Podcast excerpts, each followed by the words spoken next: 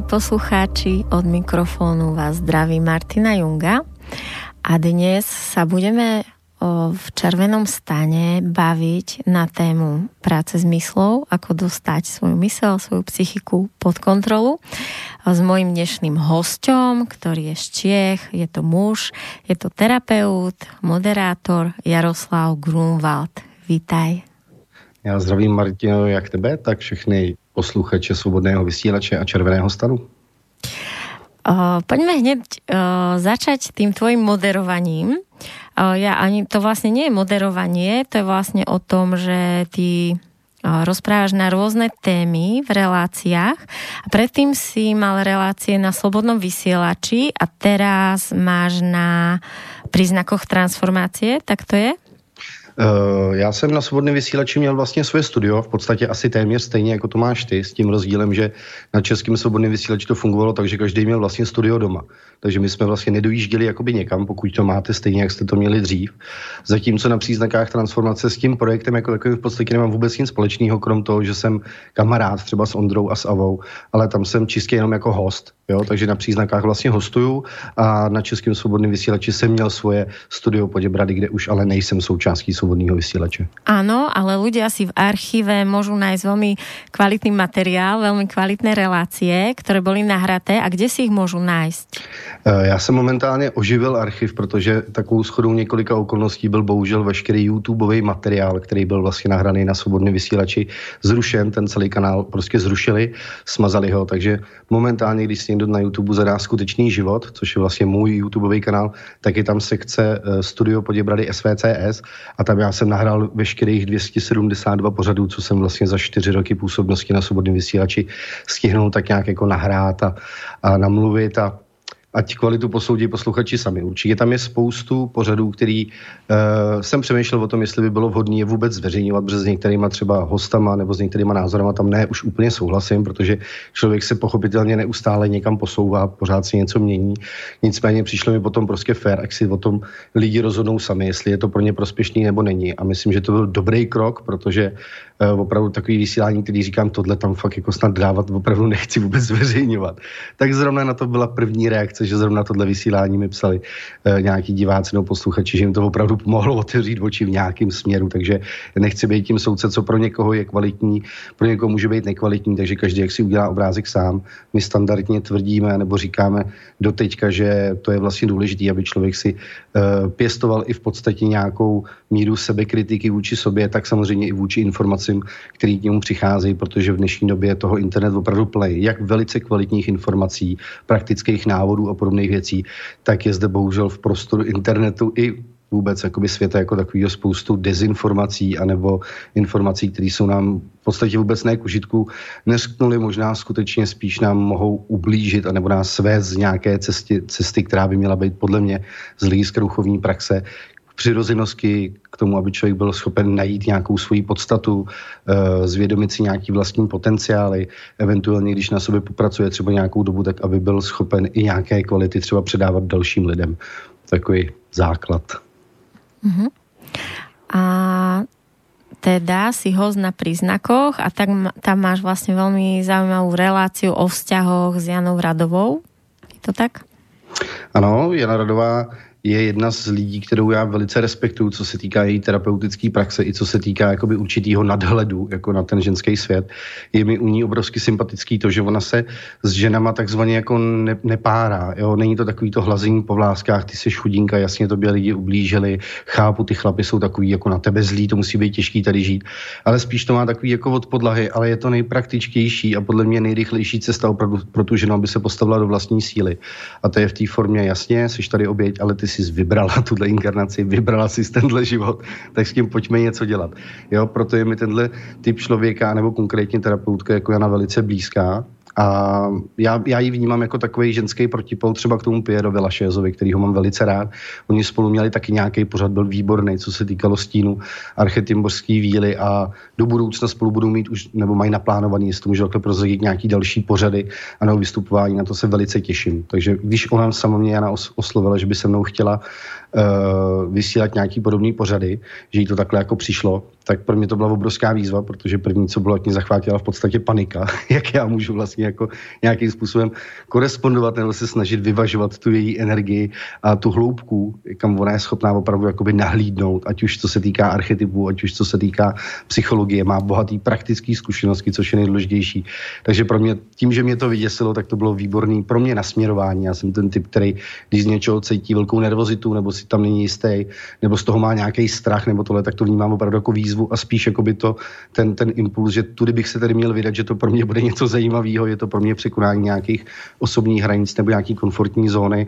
A všeobecně tohle doporučuji vůbec většinou, většině lidí, jako pokud má někdy nějaký strach, nějaký silný odpor vůči něčemu, co se týká jejich osobního života, tak bych řekl, že to je většinou opravdu taková cedule jako s nějakým nasměrováním. Jako tady bychom asi měli možná opravdu jít, protože většinou za těma blokama nebo s nějakýma negativními pocitama nebo strachama právě opravdu je nějaký potenciál. Je to něco jako ten drak, který hlídá ten poklad. Čím větší drak, tím větší hlídá poklad a tím víc my můžeme zužitkovat potom vlastně ty kvality, které jsou za tím strachem nebo za odporem spojený. Takže pro mě to byla velká výzva a Eh, nepochyboval jsem, anebo jsem se nerozmýšlel v podstatě ani vteřinu, jo? protože to mám během života relativně vyzkoušený, že to je v mém případě dobrý nasměrování, že mi to takhle dobře fungovalo a doteďka funguje, nevím, jak to bude do budoucna, třeba přestane, ale momentálně mi to jenom potvrzuje, že to byl dobrý směr, protože ty, ty ohlasy na ty videa jsou relativně velký, lidi říkají, že se jim to líbí a bylo úžasně třeba ukázané, že to první vysílání bylo takový malinko nevyvážený. Mi přišlo, my jsme se na tom s Janou shodli, že já jsem tam byl vlastně ve dvojí roli. Dělal jsem jak, jak moderátora, tak vlastně hosta, což původně být nemělo, to jsme zjistili opravdu několik minut před vysíláním, takže i toto tam trošku rozhohnilo uh, energeticky, než jsme si jakoby opravdu sedli a potom jsme i nějakou chvíli si jakoby slaďovali, protože jsme tak nějak jako nevěděli, takže druhý vysílání myslím, že bylo už úplně o něčem jiném. Dokonce jsme si s Janou natrénovali v úvozovkách i, co jsme měli společnou přednášku nedávno a myslím, že tam jsme si hodně už jako, dalo by se říct, sedli. Jo. Jana trošku jako ubrala, já jsem trošku víc jako přidal a myslím, že teď se to docela zajímavě vyvažuje. Kam ten pořad bude směřovat, je opravdu ve hvězdách. Je to čistě na tom, jestli to lidem bude opravdu přinášet nějakou kvalitu informací, jestli my z toho budeme mít dobrý pocit, jestli to vůbec má smysl, to, co děláme. Takže toť asi k Janě. Mm-hmm. Ako sa aktuálne máš v svojej terapeutickej práci? Čo vidí... No? Že, iba, že, že čo vnímaš aktuálne, že s akými najčastejšie témami ľudia chodia v tomto období? Za tebou? Uh, ono tohle je velice složitý jako takhle definovat, jo, protože za prvý uh, i ta moje praxe se někam posouvá. Pochopitelně pro mě každá terapie, každý vysílání, každý setkání s nějakýma lidma v úvozovkách třeba vědomýma uh, je nějakým určitým posunem, takže se mění i můj způsob práce, třeba jak, jak s lidma komunikuju, k jakým výsledkům třeba můžeme docházet a tak dále. Nehledě na to, že se i mění témata lidí. Jo. Většinou to je Dříve jsem to vnímal v takových určitých jakoby vlnách, jo, že třeba plácnu chodili třeba 14 dní nebo tři neděle lidí, kteří třeba trápilo sexuální zneužívání, pak začali chodit lidi, kteří měli problémy ve vztahách, co se týká třeba jako přístupu sami k sobě a tak dále. Ono to vlastně všechno souvisí se vším, jo, ale Dřív to byly nějaký takový jako témata ve formě vln. Dneska si myslím, že nejčastější, nebo to je nějaká dlouhodobější vlna, je téma opravdu jako o nalezení své vlastní síly. Ať už jsou to ženy, ať už jsou to muži. U mě eh, ke mně většinou jezdí ženy, nicméně i muži jezdí a jsem za to neuvěřitelně vděčný, protože přece jenom vnímám, že ta otevřenost žen, co se týká nějaký duchovní, duchovní práce nebo takhle, je taková jako přirozenější. V úvozovkách velikých to mají ty ženy jako snaží v tom, že k tomu mají ten kontakt jako bližší, ale na druhou stranu to zase o to můžou mít složitější, že prostě některým věcem se žena skrz ty emoce prostě nevyhne. Jo? A dlouhodobě to může prostě cítit a je v tom taková trošku zmatená, zatímco ten muž v kontaktu s nějakou vnitřní nespokojeností vlastně nemusí být dlouhou řadu i let třeba. Jo? Potom to přijde skrz nějaký informace, že se mu třeba trošku ta citlivost otevře. Takže bych řekl, že dlouhodobým témam, tématem momentálně u lidí, co ke mně chodí nebo kam se je snažím nějakým způsobem nasměrovat, aby oni sami si byli schopni v tom životě poradit nebo co v sobě probudit, tak je skutečně nějaká vnitřní síla, co se týká přijetí sama sebe, eh, sebeúcty, sebelásky, Eh, sebevědomí potažmo, protože všechny ty tři termíny vlastně nejsou to samé, ale jsou tak v takovém vzestupu, jak je vlastně vnímám a vůbec kvalitativní života jako takovýho. Jo, hodně jsem si všiml, že jsem začal poslední dobou, nebo nějakou dobu to trvalo, ale hodně se začínám odklánět k takový tý klasický, od takový klasický ezoteriky, co by se dalo říct, na který jsem třeba nějakým způsobem začínal. A spíš se navracím k takovému úplně jednoduchému, běžnému životu, co se týká komunikace se sny, to, jak člověk opravdu žije, to, jaký má spokojený vztahy a nějak jakoby extra do nějakých ezoterických úrovní úplně jako se snažím nezabředávat, pokud ten člověk není samozřejmě takhle nastavený. Pokud mi někdo přijde a tvrdí, že má, že má problémy s démonama takhle, já mu to v žádném případě nebudu vyvracet. Tyhle zkušenosti z mého osobního života i z toho terapeutického mám v podstatě taky. Takže je to spíš, že jsem třeba připraven s tím člověkem komunikovat na různých úrovních vědomí vlastně třeba současně a buď ho posunout do úroveň výš, kde je podle mě možný řešit ty, ty věci, anebo ho naopak jako vrátit víc do té hmoty, aby jsme přestali ulítávat třeba někam k nějakým až abstraktním věcem nebo k nějakým jako různým dimenzím a podobně, aniž bych je samozřejmě některé popíral, to v žádném případě. Ale opravdu jakoby v té hmotě dělat ty zásadní rozhodnutí, aby ten člověk získal odvahu skrz to, že si uvědomí, že opravdu je potřeba v nějakých těch částech toho života něco pozměnit, vystoupit třeba z té komfortní zóny, konfrontovat se třeba s nějakýma nepříjemnými věcmi z minulosti, a tak, no. Jako o tom bych mohl mluvit opravdu celý ty dvě hodiny třeba, nebo hodinu a půl. Vůbec by to nebyl problém, ale abych to ještě jednou jakoby schrnul, tak myslím, že téma je opravdu návrat do vlastní síly, uh, uvědomění si nějaký samostatnosti, uvědom, uvědomění si podstatě nějakého potenciálu a to, že sem člověk nepřichází, aby vlastně trpěl z nějakého důvodu, aby si lidi přestali vymlouvat na, na věci vnější, že někdo může za to, že jim není dobře, ať už to je systém, ať už to je práce, ať už to jsou politici, ať už to jsou jejich rodiče, ať už to jsou karmické programy, ať už to jsou minulý životy, bytosti a tak dále, ale opravdu vzali život do vlastních rukou a začali z pozice tvůrce vlastního života ten život teda tvořit tak, jak by si ho přáli, protože věřím, že eh, je to nescizitelný právo každého člověka, prostě, který se inkarnuje do tohohle světa, aby si ten život částečně dokázal opravdu přetvořit prostě k obrazu svýmu. Máš aj nějakých slovenských klientů alebo lidí, co za tebou chodí? Ku podivu velice často, dokonce dneska tady byla paní ze Slovenska, jezdí docela často. No. Někdy mi připadá, že uh, nemývám tolik lidí z okolí, že někdy mi přijde, že čím, čím dále to, jako, čím větší dálky člověk jede, tím větší má pocit třeba soukromí. Jo, tím snáze se třeba otvírá. Já osobně to mám taky rád, když třeba dojíždím na nějakou, ne, neřeknu úplně velkou vzdálenost, ale někam jako jedu, protože mám pochopitelně čas po té cestě si něco uvědomovat. Uh, i po té cestě domů. Jo? Je tam takový nějaký přirozený prostor při té cestě, aby člověku ty informace jako dotekly, mohl si je nějakým způsobem třeba eventuálně poskládat a ideální pochopitelně, čeho se většinou držím, tak sny, které přicházejí buď před tou terapií nebo po té terapii. U většiny lidí je prosím, kdyby třeba pro ně přišel nějaký zajímavý sen, nebo jakýkoliv, jo, protože spousta lidí si myslí, že sen není nějak jako zajímavý. Zrovna dneska jsme říkali, to byla paní taková blbost mi včera zdála, to vám ani nebudu říkat, říkám, ne, pojďme to schválně si rozebrat, jestli by na to nemohlo něco být. A pro mě to byl úžasný, opravdu jako sen nesoucí opravdu duchovní sílu, ale pro paní byl takový, takový blbej sen.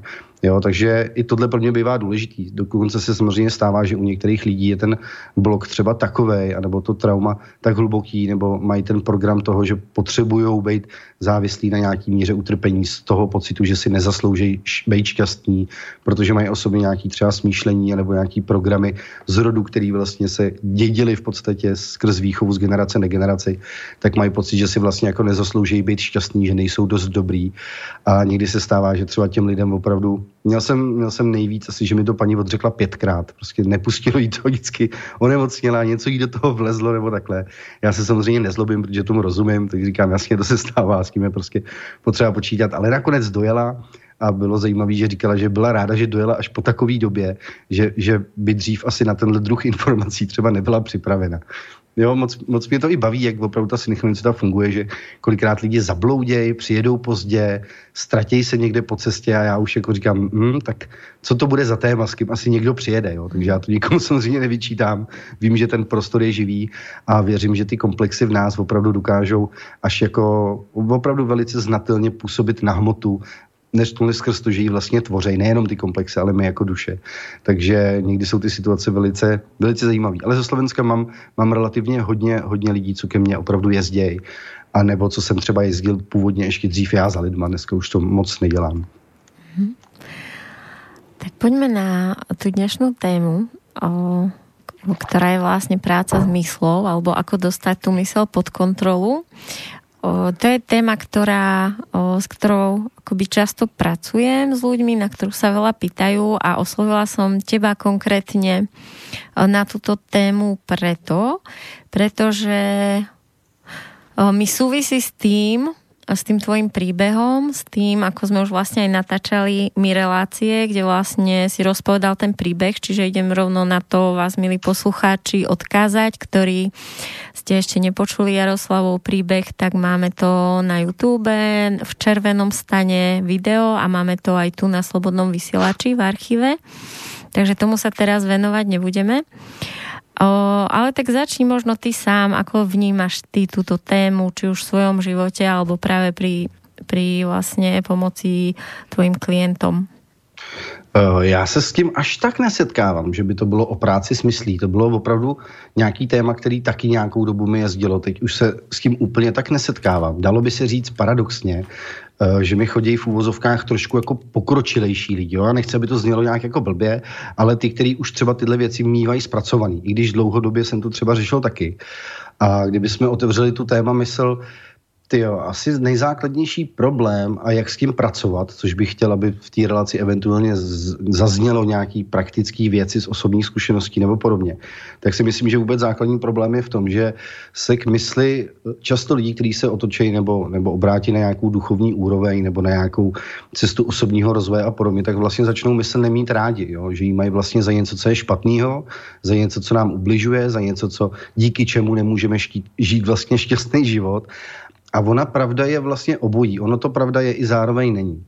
Jo, protože co jsem se třeba začal zajímat o mysl a moje první nějaký praktické kroky u sebe byly, tak bylo to, že jsem vlastně začal meditovat a začal jsem meditovat na principu takových těch zenových meditací, no, nebo takových těch buddhistických.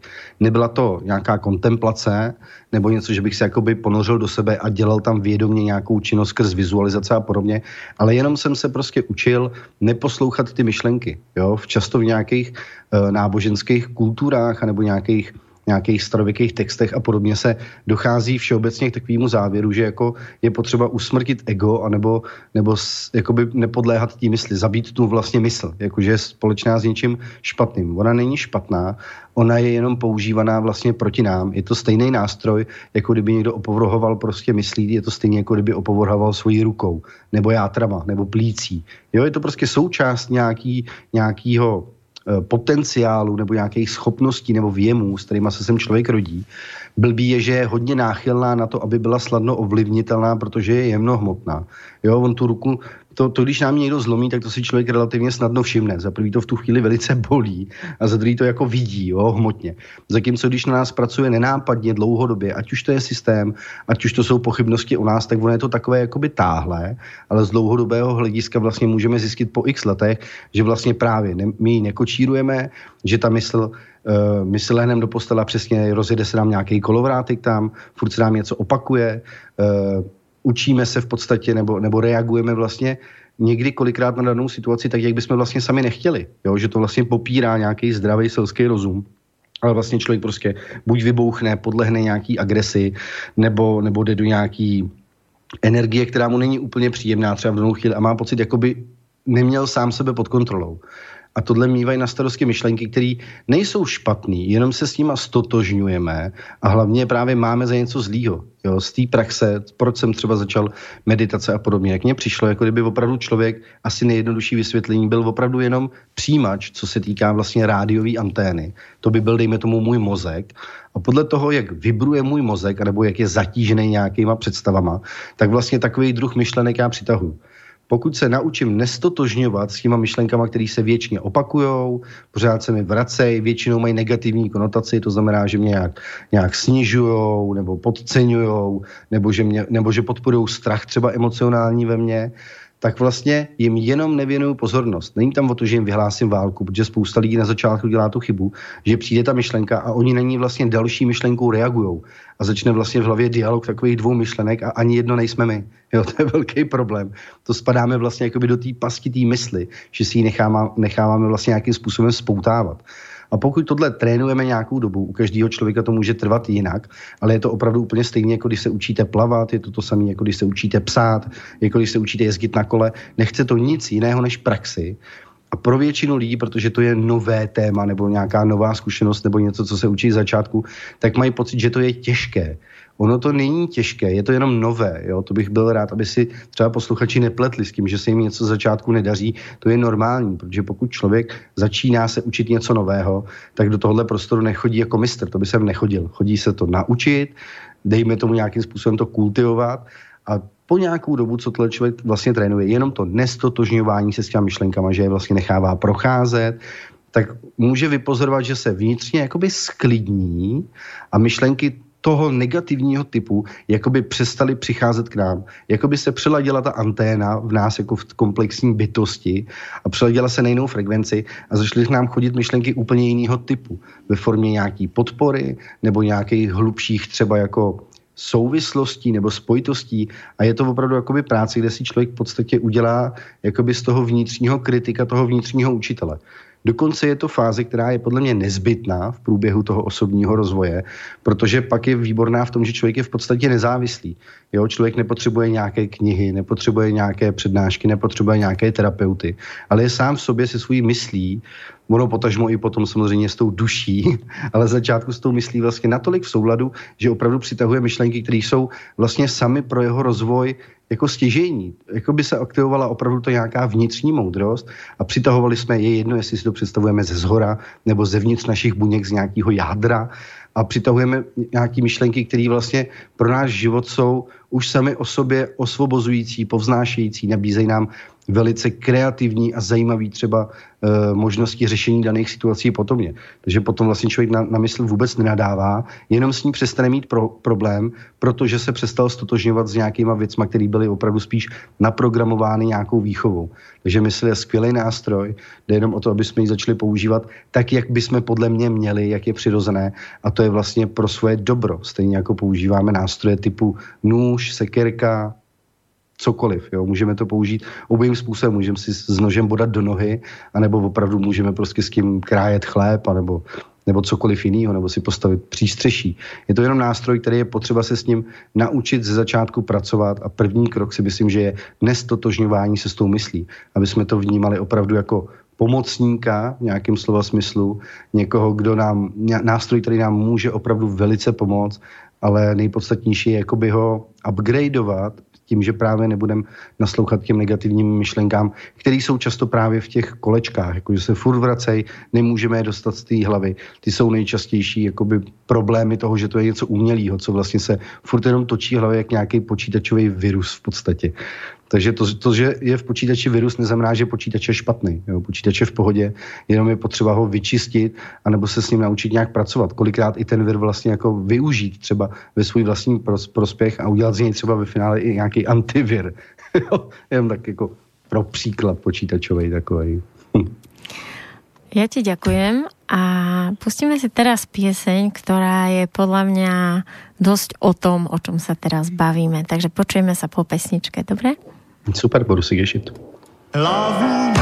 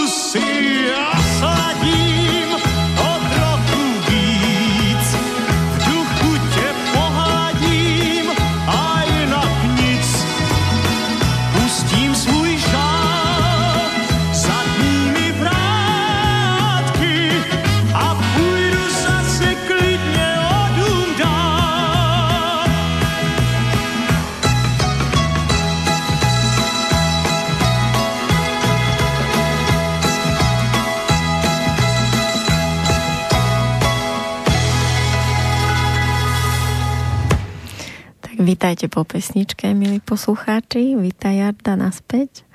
Děkuju, taky vítám ještě jednou. Ako to máš s Karlom Gotom? Trafila som ti, alebo je to úplně máš na něho averziu?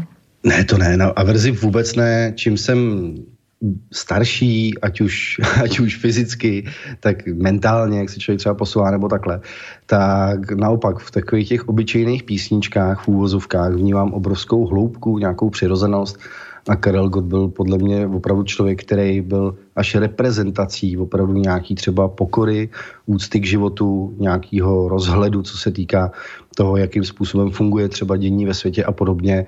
A ty texty mají opravdu obrovskou hloubku, jsou jakoby jednoduchý, proto lidi na ně tolik jako v dnešní době třeba nerezonujou, ale opravdu úcta, pokora. To byl, to byl úžasný člověk, věřím, že jako bytost pořád existuje a, a možná teď zaujal místo někde nějaký zajímavější sféře. Možná nám teď bude tady pomáhat jako, nějaký, jako nějaká vyšší bytost a podobně. Takže jeho písničky jsou super. A tahle byla úžasná. Je to, podle mě je to o tom, jak si, jak si užívat skutečně život. Jo? I, I tam přesně spočítá vrázky, nedělá si z toho hlavu.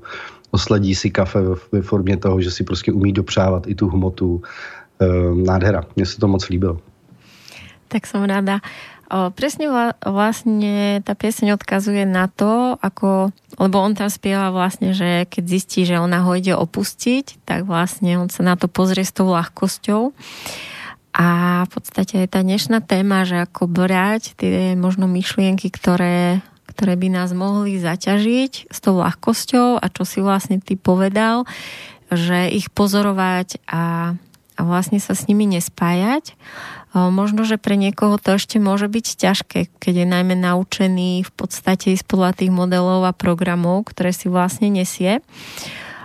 Ako ty, ako ty vnímaš ten začiatok tej cesty, kde vlastne človek, ktorý je naučený o, sa riadi tým ešte v tej fáze, že čo si tí druhí pomyslia, o, teraz veľmi časté, alebo v tejto fáze života je veľmi časté u ľudí o, pri takých veľkých životných krokoch, či už je to napríklad sa rozviesť, alebo, alebo možno povedať nie nejakým rodinným príslušníkom, o ktorých sa stará dlhodobo.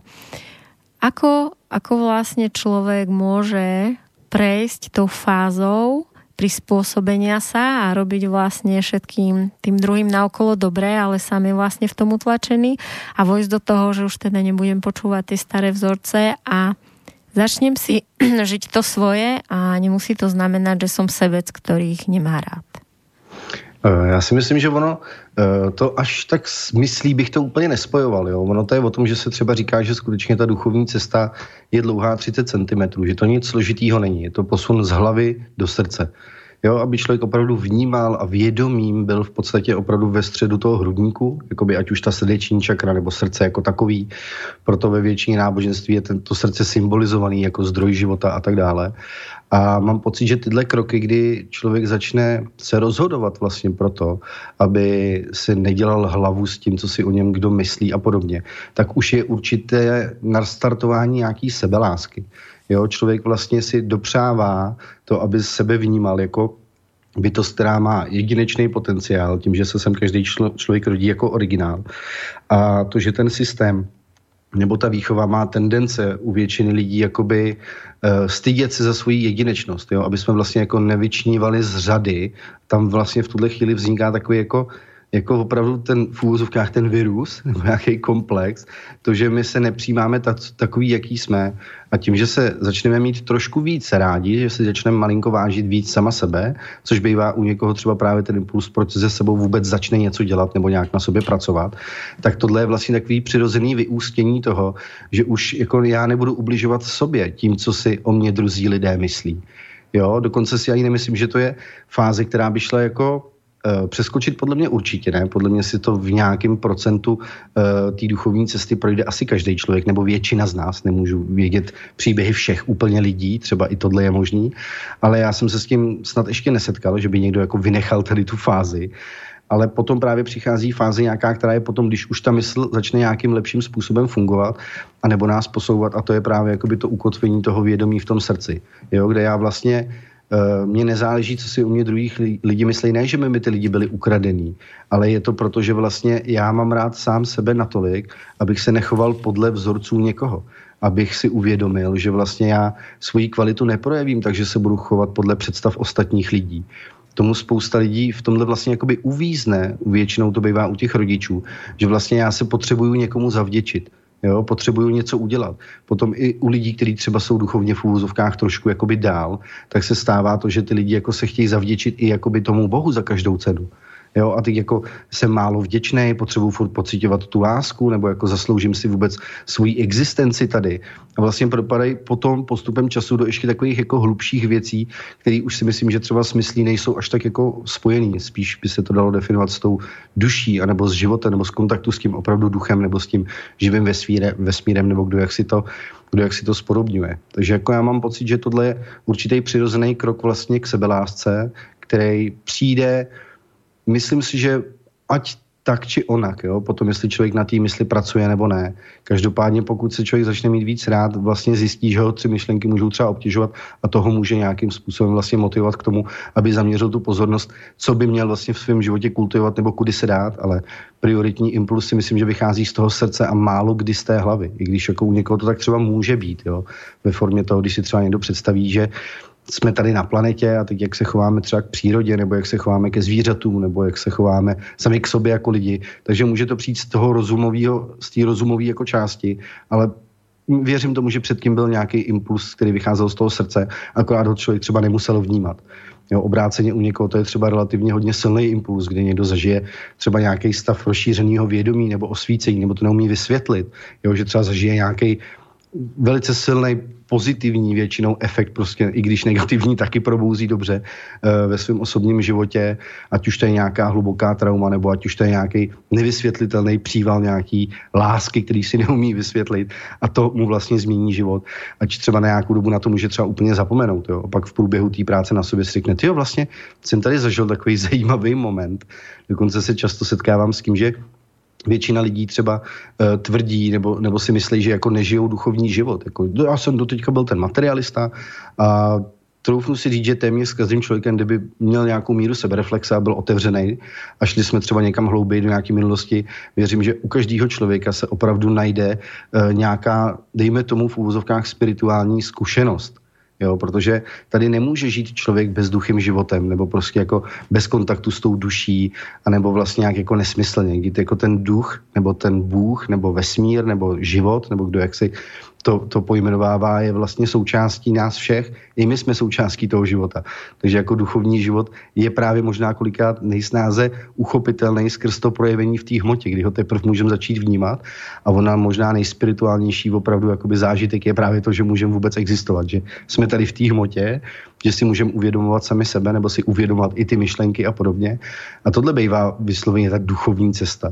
Jo, člověk si myslí, že duchovně začne žít až tím způsobem, že se jako tady jako začne věnovat třeba nějaký literatuře a podobným věcem.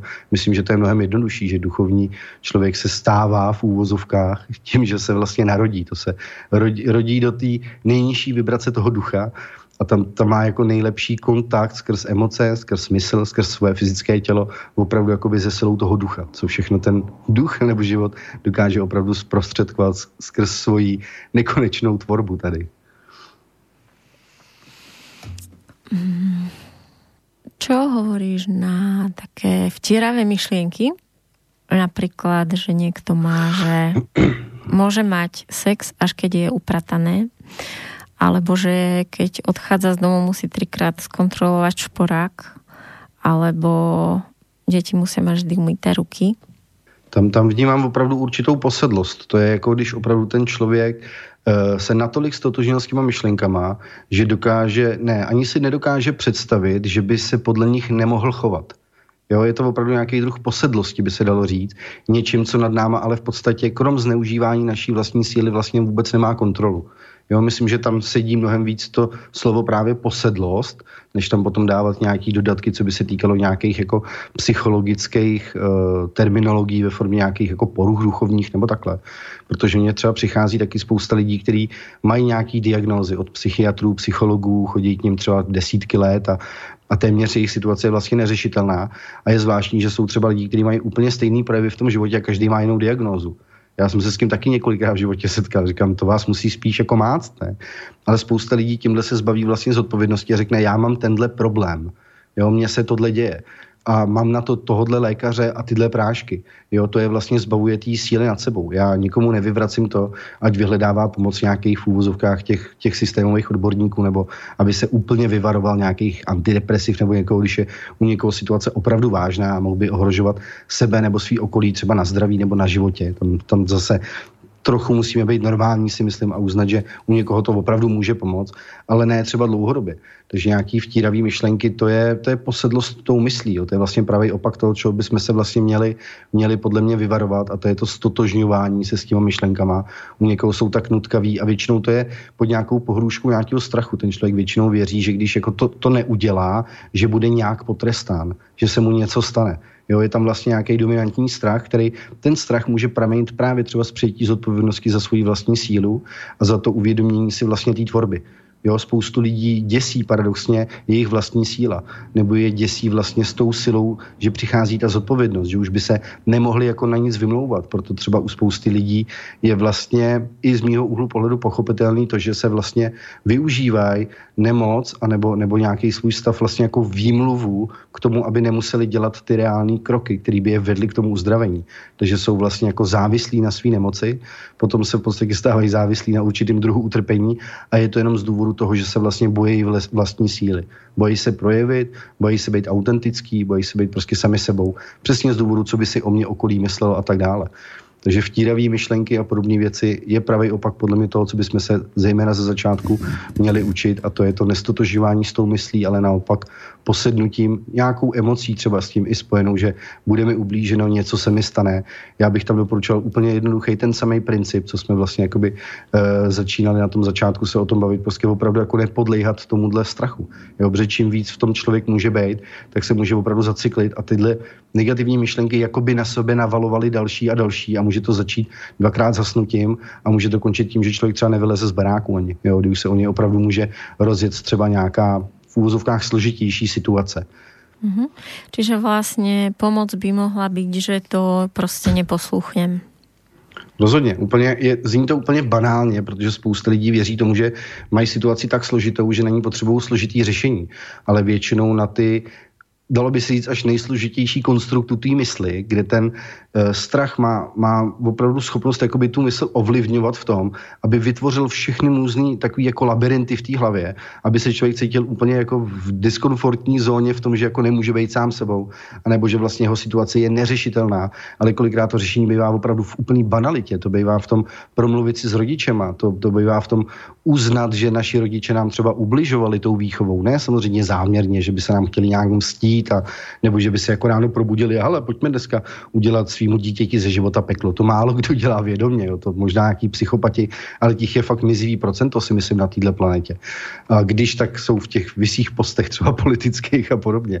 Ale v tom běžném životě většina lidí se rozhoduje jenom tak právě podle toho, co umí. Jo, většinou to jsou odrazy nějakých vzorců, právě ve formě toho. Moje maminka byla vychovaná stejným způsobem, tak buď pokračuje v tom samém, co neprospívá té duši, anebo se rozhodne využít druhý jakoby potenciál v tom smyslu, já jsem zažívala něco hroznýho, tak teď ty děti hlavně tohle nesmějí zažít a šáhne po druhém extrému. Jo? Řekl bych, že extrém nikdy není dobrý, ani v téhle, ani v té druhé polaritě. Ale u většiny lidí se s tím jakoby setkávám. A ono takhle může paradoxně fungovat i něco, kdy jsem zjistil v průběhu času, že takhle může skutečně fungovat, anebo se až projevovat něco jako prokletí.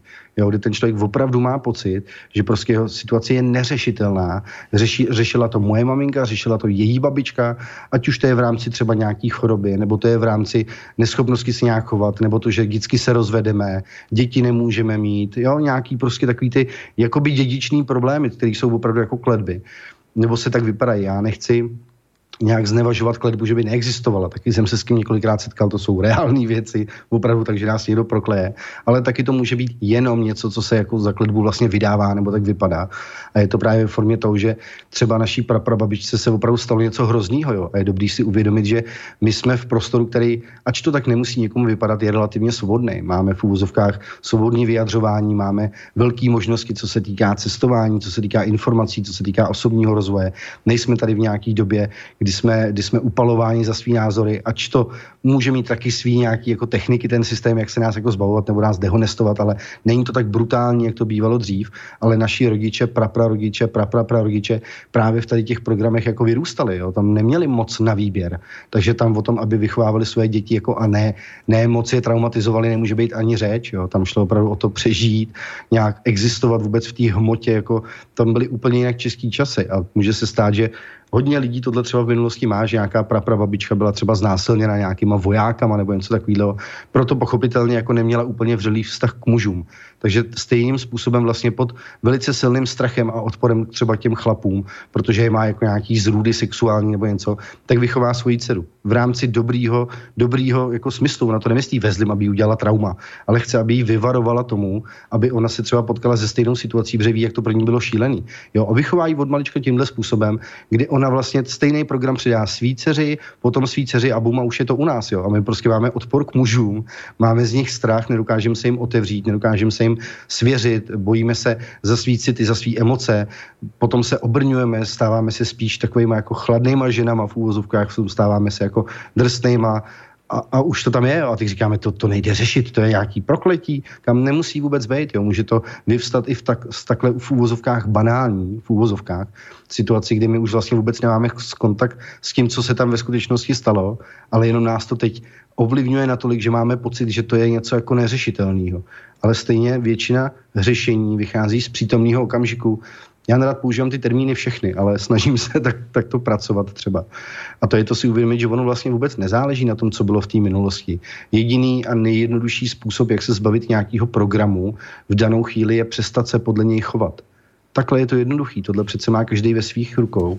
A vysvětluju u lidí, že je to jednodušší, než se začít učit něco nového jo, ve formě toho, když se mám naučit jezdit na kole, tak je mnohem jednodušší z toho kola slést a přestat na něm jezdit. Jo, je to snažší proces, je kratší, ne, ne, ne, ne, není tam potřeba tolik námahy, tu námahu vlastně vytváříme nebo jako pocitujeme pouze, když se snažíme to uskutečnit. Ale je to jednodušší věc, než něco nového začít dělat, je přestat dělat něco starého. Takže přestat se vlastně chovat podle nějakých programů je jednodušší, než se naučit nějaký program nový. A to bohužel má v dnešní době hodně na starosti třeba ať už nějaký náboženský programy, nebo nějaký třeba ezoterik, který nejsou úplně, já nevím, v souladu, nebo jak to popsat, anebo z nějakého úhlu pohledu třeba si vytvořili nějaký svý vlastní dogma a teď, teď to někomu vysvětlují jako nějakou jako jedinou pravdu v tomhle vesmíru, co musí všichni následovat, jsou posedlí třeba nějakou osobní mocí. To je něco jako podobného s tím křesťanstvím, jo? protože aniž bych odsuzoval nějaký zdravý jádro každého náboženského systému, tam myslím, že to všechno vychází stejně z jedného, tak postupem času se na to prostě nachytali lidi, kteří to velice těžce zneužili. A třeba ty křesťanské programy, zejména na, na tom Slovensku, tam si myslím, že to je silnější než třeba u nás v těch Čechách, tak to tam většina lidí má. Jako. Jo, já třeba opravdu jsem třeba až drsnější v té terapii a zeptám se člověka, kdy jste naposledy poslal někoho do prdele třeba. A ona teď se úplně, ten člověk se vyděsí, jako jak, jako tohle, jako, dět, to je tak jako neduchovní, jako dět, to, co on by si o mě myslel. Říkám jasně, no, to jsou ty programy, jako nastavte druhou tvář, zůstaňte oběti, zůstaňte v té pokoře, ne v té čisté formě té pokory, ale buďte pokoření teda, jo, nebo naopak následují to spasení, jako nechají se spást, to je co, jako nechám se pohltit vlastně, nebo sežrat, že jo, jako jsem, jsem spasen, znamená, že jako země vyžrali to, to všechno, co bylo plný toho života, že jo. To není jako spása úplně, po který si myslím, že bychom v této formě jako toužili. Říkám, aniž bych měl něco konkrétně proti křesťanství, protože taky jsem zažil to, že jsem proti němu nějakou dobu jako bojoval a pak jsem zjistil, že ono jako na každém jádru nebo v kaž, ve všem, stejně taky v každém člověku, je opravdu jakoby ten zdroj toho absolutna. To, to, ta čistota toho srdce nebo toho, toho bytí nebo té jeho duše nebo toho, toho Boha. Každý to v sobě nosíme, je to přirozený a jde to v tom člověku vidět, pokud opravdu jako odhodíme hodně ty zábrany. Takže nechtěl jsem potom jako soudit nějaký systém, protože bych s ním zároveň soudil i to čistý v něm. Jo? Takže to, Měl jsem s tím v úvozovkách, ne, ne, nechci říct problém, ale byl jsem na to nějakým způsobem během života jako upozorněn, abych byl opatrný na to, co tímhle způsobem nějak jako mám tendence soudit, protože zapomínám na to, že to soudím jako celek. Jo, měl bych to umět rozlišovat, vybírat z toho, eventuálně prostě respektovat i to čistý v tom člověku. To stejně jako když ke mně někdo přijede a, a má pocit, že se třeba bude stydět, jo, protože si myslí, že v tom životě udělal něco špatného. Já vzhledem k té své minulosti jako nemám tyhle tendence někoho jako, jako odsuzovat za to, že by se choval nějak špatně. Myslím, že to jsou jenom zkušenosti, kdy člověk nazbíral schopnosti to si uvědomit, že to, co dělal, mu prostě štěstí do toho života nepřinášelo, pokud se z toho poučil skvělý a nyní může prostě začínat opravdu s čistým štítem, pokud odpustí sobě a ostatním, co se mu v té minulosti dělo, tak může začínat vlastně opravdu každou vteřinu svého života jako, jako od znova.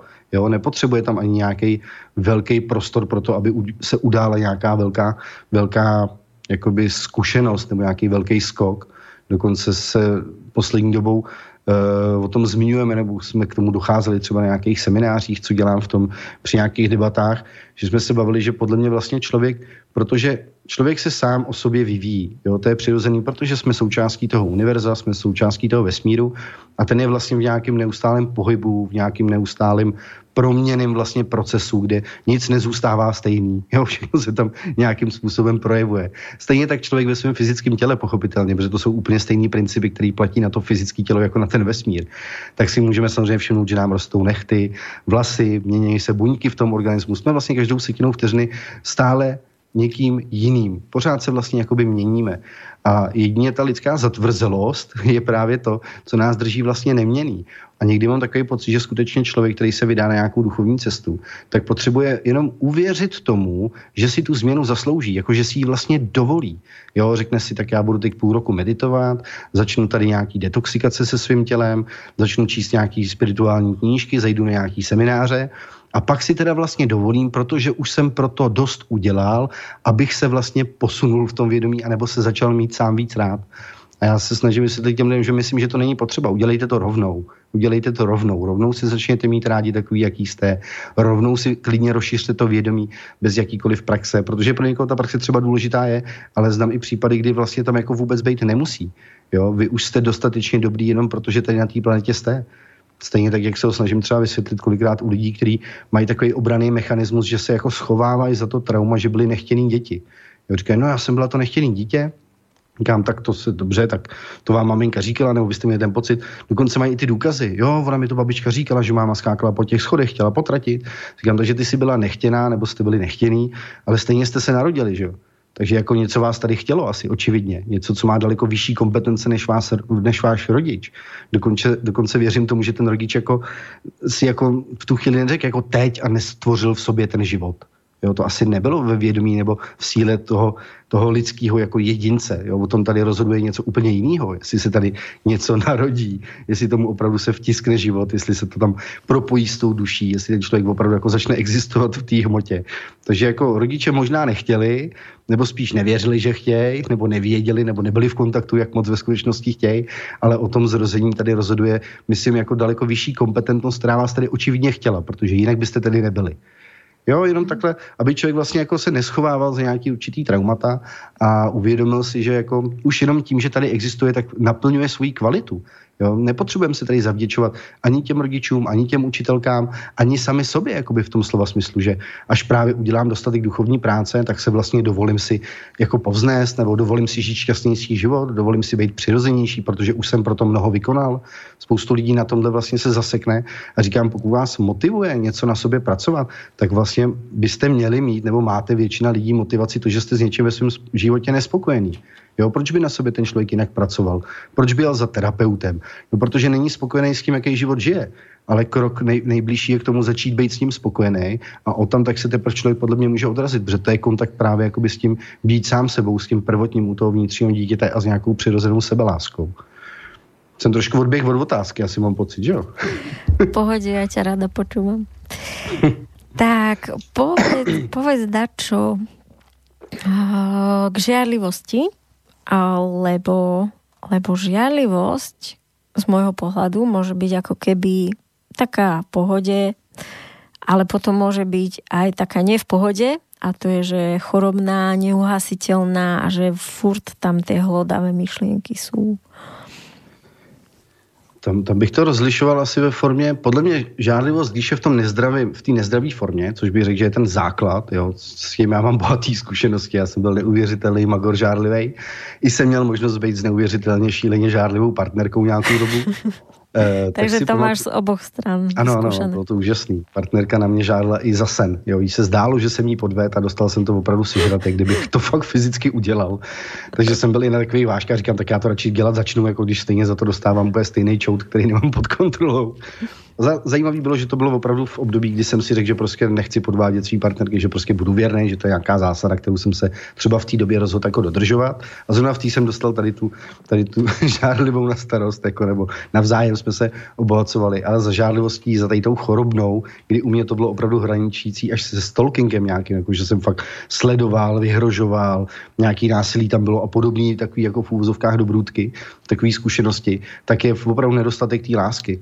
Jo, já jsem šel to ještě trošku o úroveň dál, co se týkalo toho, že já jsem vlastně tak moc jsem nenáviděl sám sebe, tak moc jsem nevěřil v nějakou svou kvalitu nebo sílu, že jsem tu partnerku většinou ponížil ještě jako o trochu níž, než jsem byl já sám ač nevím, jestli to bylo možné, ale aspoň jsem se o to snažil, protože jsem měl strach, že prostě žádného jiného partnera si nenajdu, že i to hovno, který jsem si myslel, že já jsem, tak aspoň tahle je slepá na to, že to nevidí, jak jsem hrozný, takže jako potřebuji dostat ještě níž jako pod sebe, aby jako jsem si ji nechal. Opravdu závislost, jo, mm. kde proto ty rozchody pro mě byly podstatě téměř destruktivní na hranici života a smrti, kdy já jsem uvažoval o sebevraždě. E, hrozně dlouho jsem se z těch, z těch rozchodů opravdu sbíral, třeba to byly řádky třeba, třeba rok, jo? někdo se dá do cajku za dva měsíce.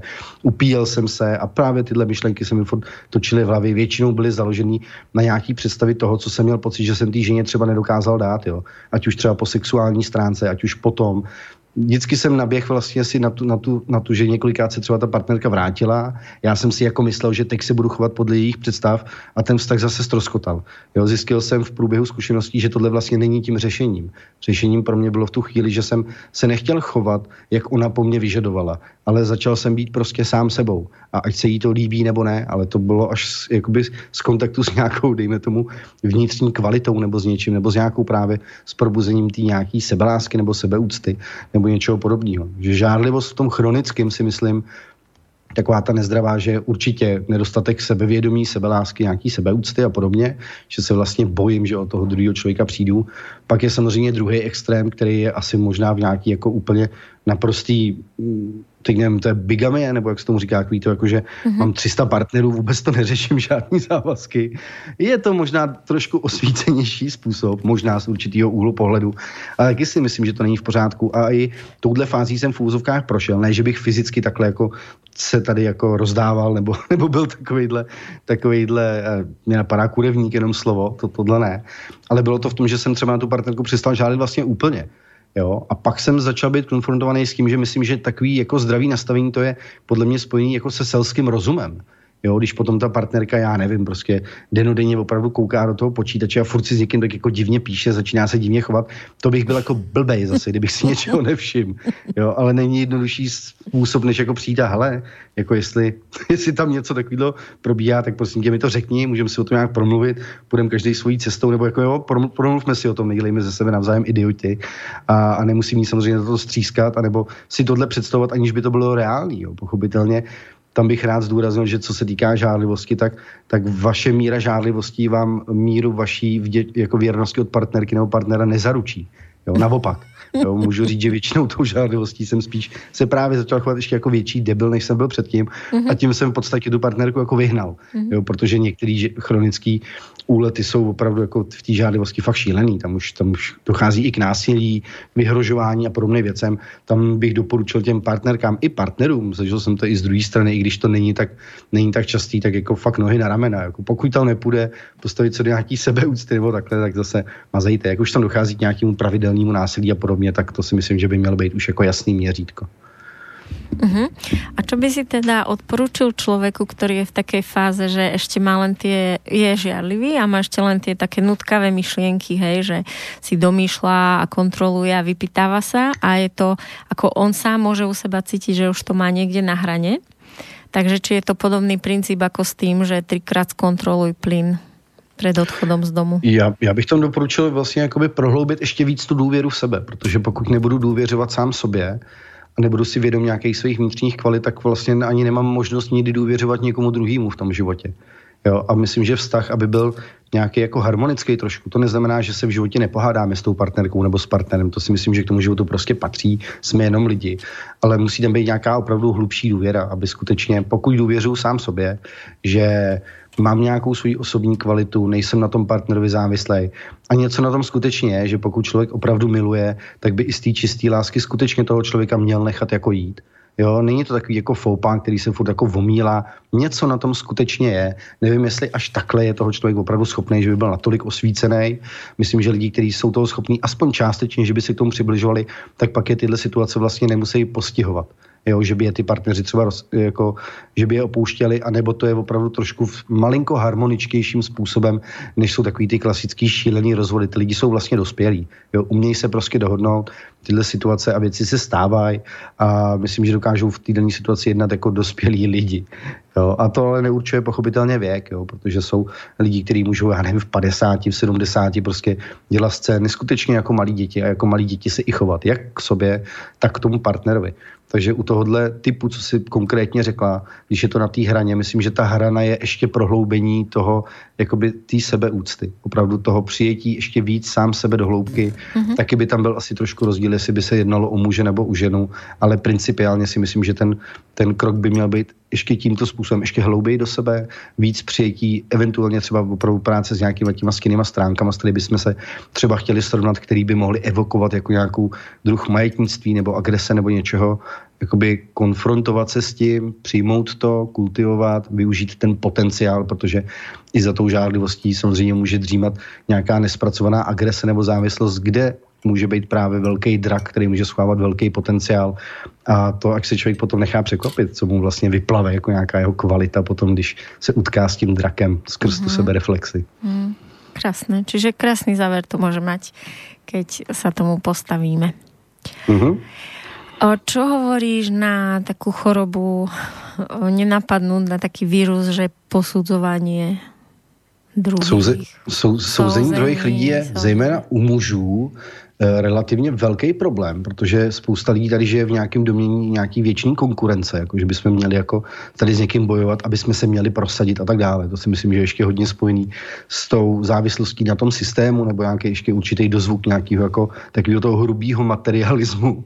A je velký rozdíl v tom, že myslím, člověk by měl být schopen ne soudit, ale rozlišovat. Jo, to je relativně hodně podstatná věc, která lidi to často hodí jako do toho souzení, jo, ve smyslu toho, že já ti řeknu, hele, proč víš, že ti tam leze prostě každý den prostě do baráku, já nevím, něk, něco a, a ničí tě to tam a jo, v tom jenom příkladu. To není, že soudím toho člověka. Jo, to je to, že ho upozorňuji na něco, že jsem schopen třeba vnímat, že něco v jeho životě není v pořádku. A pokud to je samozřejmě nevyžádaný, ten člověk to může vnímat jako souzení, ale pokud eh, je k tomu vhodný vhodný prostor, nebo ten člověk sám vlastně jako, tak jako to vytáhne ven, jako si o to říká, tak, tak je v pořádku podle mě ho na to třeba upozornit. Možná kolikrát je to i naše zodpovědnost. Pokud jsme schopni vidět něco, co třeba druhý lidi schopni vidět nejsou, tak si myslím, že u někoho to tak třeba je, že by opravdu měl jako jako když už to vidíš, tak jako jo, jsme na jedné lodi a pokud vidím, že ta loď prostě jako se opravdu řítí k útesu a, a spadne a, a pravděpodobně všichni zemřem, tak bych byl pitomec, jako kdybych nešel dolů do toho podpalubí, anebo nevyvolal nějaký, nechci říct poplách, ale nějaký upozornění. Jo. Pokud ty lidi na té lodi na to nereagují, no tak opouštím loď a, a, a plavu, plav, pravu co nejdál, protože tam je to opravdu cesta do nějaký záhuby. Ale je to hodně blízký, jo, aby ty lidi prostě jako nesuďte druhý, všichni přijmejte jenom takový, jaký jsou. Jo, to můžeme takhle si zvát prostě do baráku opravdu jako kdy jakýho s prominutím v úvozovkách jako pobudu nebo zloděje a rovnou mu jako rozdávat věci a jasně a pojďte tady, já pro něco pracuju, já vydělávám nějakým způsobem na živobytí, ale já se o rodinu nepostarám, pojďte, já se postarám tady o všechny zloděje z okolí, pojďte, jo, protože jako co bych vás soudil, jsme si všichni rovni. Jo, to mě přijde jako určitá jako šílenost v podstatě, kdy člověk právě není schopen rozlišovat mezi jako, mezi jako temnotou a světlem.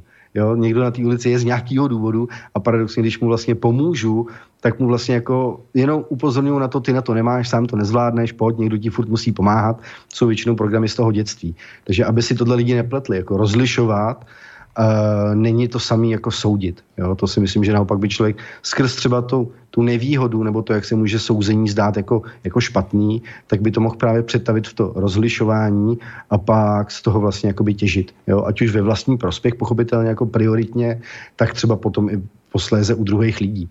Jo, protože když mi někdo přijde s nějakým problémem, kterýho si není třeba vědom a já mu řeknu, hele, vypadá to takhle, takhle a řeknu mu něco, co ten člověk třeba nechce slyšet, i když někde podvědomí jako řekne, ty jsem věděl, že zase začne bavit o tomhle, jo, tak to není to, že bych toho člověka soudil, já ho upozorňuji třeba na nějaký téma, s kterým on třeba přichází a není ochoten se ho připustit. Samozřejmě záleží, jakým způsobem to člověk řekne. Jo, může nás někdo odsoudit i s úsměvem od ucha k uchu, bolí to daleko víc, než když nám řekne upřímně ty fakta, ale řekne nám to s nějakým jako taktem, anebo s nějakým určitým jako nadhledem, nebo nám k tomu ještě něco dodá, aby nás to třeba tolik neranilo. Jo, to už je takový určitý jako, jako taková jemnost té osoby, která, který by se třeba tohle týkalo. Takže aby jsme si to i nepletli. Někdy ten soud může být v podstatě jako upozornění na něco, čeho si třeba nejsme vědomi a nemusí to být v tom slova smyslu vůbec ani ten záměr jako špatný. Může to být opravdu myšlení skutečně v zájmu třeba i toho celku. Jo? Jakože na té lodi, jako já ti nevyčítám, že spíš, ale pojďme se podívat, hele, vypadá to, že fakt jedeme jako k útesu a nezlob se na mě, ale kormidelník seš ty, jako. jo, já jsem tady v pozorovacím balónu, jako byl bys tak hodný a otočil tím kormidlem, protože jako a nebo, to, nebo se to někoho jiného, jestli tady nějaký náhradní kormidelník, protože to vypadá, že by s tou situací se mělo něco dělat. Jo? To je i ten důvod, proč jsme třeba začali na příznakách točit tu sérii pořadů, která se ne úplně každému, dejme tomu, ezotericky zaměřenému člověku může líbit, protože i odkrýváme, dejme tomu, nějaké věci, s kterými jsme se dostali během života, ať už, ať už terapeutických zkušeností, či různých přátel a podobně, jako do kontaktu a a někdy ta ezoterika je opravdu jako fakt, fakt špína a prostě pff, jako žumpa, opravdu. Tam, tam, tam to, to se zhlu, zhlukujou v určitých takových jako, jako, jako uh, kruzích, jo, anebo stejně zraněný lidi, kteří potom mají tendenci zneužívat druhý. A pokud tady někoho opravdu jako někdo ohrožuje, co se týká nějakého jeho duchovního vývoje anebo nějaký svobody, tím, že mu určuje, že něco musí nebo nesmí, nebo jenom podle jeho představ, anebo se bohužel často setkáváme, že tady jsou i nějaký různý druhy nějakých šamanů a, a nějakých rádoby léčitelů a podobně, který prostě sexuálně zneužívají ženy třeba a podobně, tak jako pokud tohle člověk o tom ví, tak si myslím, že není nezodpovědnost držet hubu, ale je naopak přijetí té zodpovědnosti o tom prostě mluvit, ať se o tom mluví a samozřejmě ne vždy to těm lidem je pochutí, jo? zejména pokud jsou toho účastní, takže jako, a to je souzení potom, anebo to je poukazování na nějaký bohužel fakt, který je tady dlouho opomíjený a, a dělá se jako, že se o tom nemluví. My jsme přece ty duchovní lidičky, my tady všichni milujeme, jo, a pak se podívejme, co je pod tou, pod tou jakoby umělou láskou, jo, potom, že se všichni máme rádi a pak tam jsou lidi, kteří doma sami, ať jsou třeba léčitelé, tak fyzicky týrají vlastní partnerky uh, nebo kradou úplně prostě jako bez jakýkoliv skrupulí, bez nějakého pocitu, nějaký, jako já nevím, proč to dělají, to je jejich věc, ale jo, že se tady vybírají peníze na různé projekty, pak zjistíte, že ten člověk to prostě opravdu jako jenom rozfofruje, nevím, v hospodě, nebo za to jede na dovolenou, nebo podobné věci. Já si myslím, že tyhle věci jako rozhodně nejsou v pořádku a tam si myslím, že je nezodpovědnost mlčet a ne na to poukazovat, ale z našeho úhlu pohledu to není braný jako souzení. Jo. Záměry proto, aby i ty lidi, co to třeba dělají, než aby se cítili jako oběti, ale aby se nad tím třeba mohli zamyslet a aby mohli říct, hele, byl jsem pitomec, jo, dělal jsem to, mrzí mě to třeba, jako omluvil jsem se sám sobě nebo i těm lidem, a, ale jako fakt jsem se poučil, protože jsem díky tomu byl fakt v háji. A pak si myslím, že to je paradoxně jako v pořádku, jo, pokud ten člověk opravdu to použije pro to, aby se zamyslel nad svým momentální situací, nebo jak by, aby už nepokračoval prostě v tom, v tom chování, který evidentně přináší opravdu spíš jako trauma do té společnosti, anebo jako ubližuje těm lidem, kteří se otvírají v podstatě jeho práci a chodí tam s důvěrou, kolikrát to jsou lidi, jako vy jste moje poslední naděje a já vás ještě o to sundám prostě jako hloub, že vás zneužiju nebo okradu nebo tohle, to mně přijde prostě šílený. Jo, to je jenom, co mě přišlo takový, jako, jaký je rozdíl mezi souzením a, a v tom, aby člověk opravdu se naučil rozlišovat a některé věci skrz sebelásku se naučil prostě si nenechat líbit. To znamená, jako nebudu nadále účasten toho, co je na mě od druhých lidí dopouštěno. A pokud si řeknu prostě tady stop, takhle se ke mně nikdo nebude chovat, anebo takhle se vy jako společnost nebudete chovat třeba díky mně, tak to nedělám, protože bych ji odsuzoval, ale dělám to, protože mám dostatečně rád sám sebe na to, abych si to prostě nechal dál líbit. Jo, to pak na tom není nic neduchovního, se postavit do svý vlastní síly a říct prostě dost. Kolikrát je to to, co se lidi potřebují naučit ze začátku. Stejně tak, jak to řeknu tý mysli, že se s ní nestotožňuju, tak stejně tak to můžu nastavit nějakému chování, který je pochopitelně většinou projekcí právě nějakého mýho nízkého sebevědomí nebo nedostatku sebelásky v tom světě a jako umět to rozlišit a, a jednat. Jo? Říkám zejména, co se týká těch mužů. U těch žen je to trošku malinko, vnímám složitější, je to spíš o tom přijímání, než o tom konání, ale ten muž si myslím, že by měl tu zodpovědnost převzít a začít prostě jednat podle toho. No určite zaujímavé. A aké relácie máš na mysli? Ja som viděla něco, že ezoteror. Také dačo? to, je, to je teď nějaký nový pořad. Já teda si myslím, že těchto pořadů v úvozovkách negativních už bylo trošku moc, jo, takže zase začneme točit něco, co bude trošku víc srdečný, i když my se to snažíme brát vždycky s humorem, s určitou nadsázkou, aby ty lidi jako zase nepropadli nějaký jako panice, protože naštěstí mám pocit, že to je skutečně jenom část výjimek, jo, aby si lidi nemysleli, že celá Jasné. ezoterika je prostě jenom špatně. Ale Jsou to vy, jenom... jste taky, vy jste taky vtipný s tím Ondrom a vy to viete s takou ľahkosťou ja teraz, len že ma to práve že zaujalo, že o čom ta relácia je. Ona už bola nahratá alebo len bude? Eh, byly, byly ty pořady Není šaman jako šaman, ty byly vlastně tři nebo čtyři díly, kde byly očitý výpovědi třeba těch lidí, kteří byli osobně u toho, když opravdu docházelo třeba k sexuálnímu zneužívání, kde říkáme, my nejmenujeme ty lidi, mluvíme o nějakých principech, i když samozřejmě spousta lidí, kteří si jako mysleli, že se jich to týká, tak se samozřejmě ozvali. to je, ta potrefená husa se opravdu ozve. A kolikrát se bo, bohužel ozvali lidi, o kterých to nebylo vůbec ani myšleno. Jako já jsem kolikrát ty jména třeba taky ani nevěděl a najednou mi začal psát, říkám, co blbneš, o, o to by jsem se vůbec nebavil, nekecej tady, jak jsi mluvil o tomhle, to bylo přesně o mně.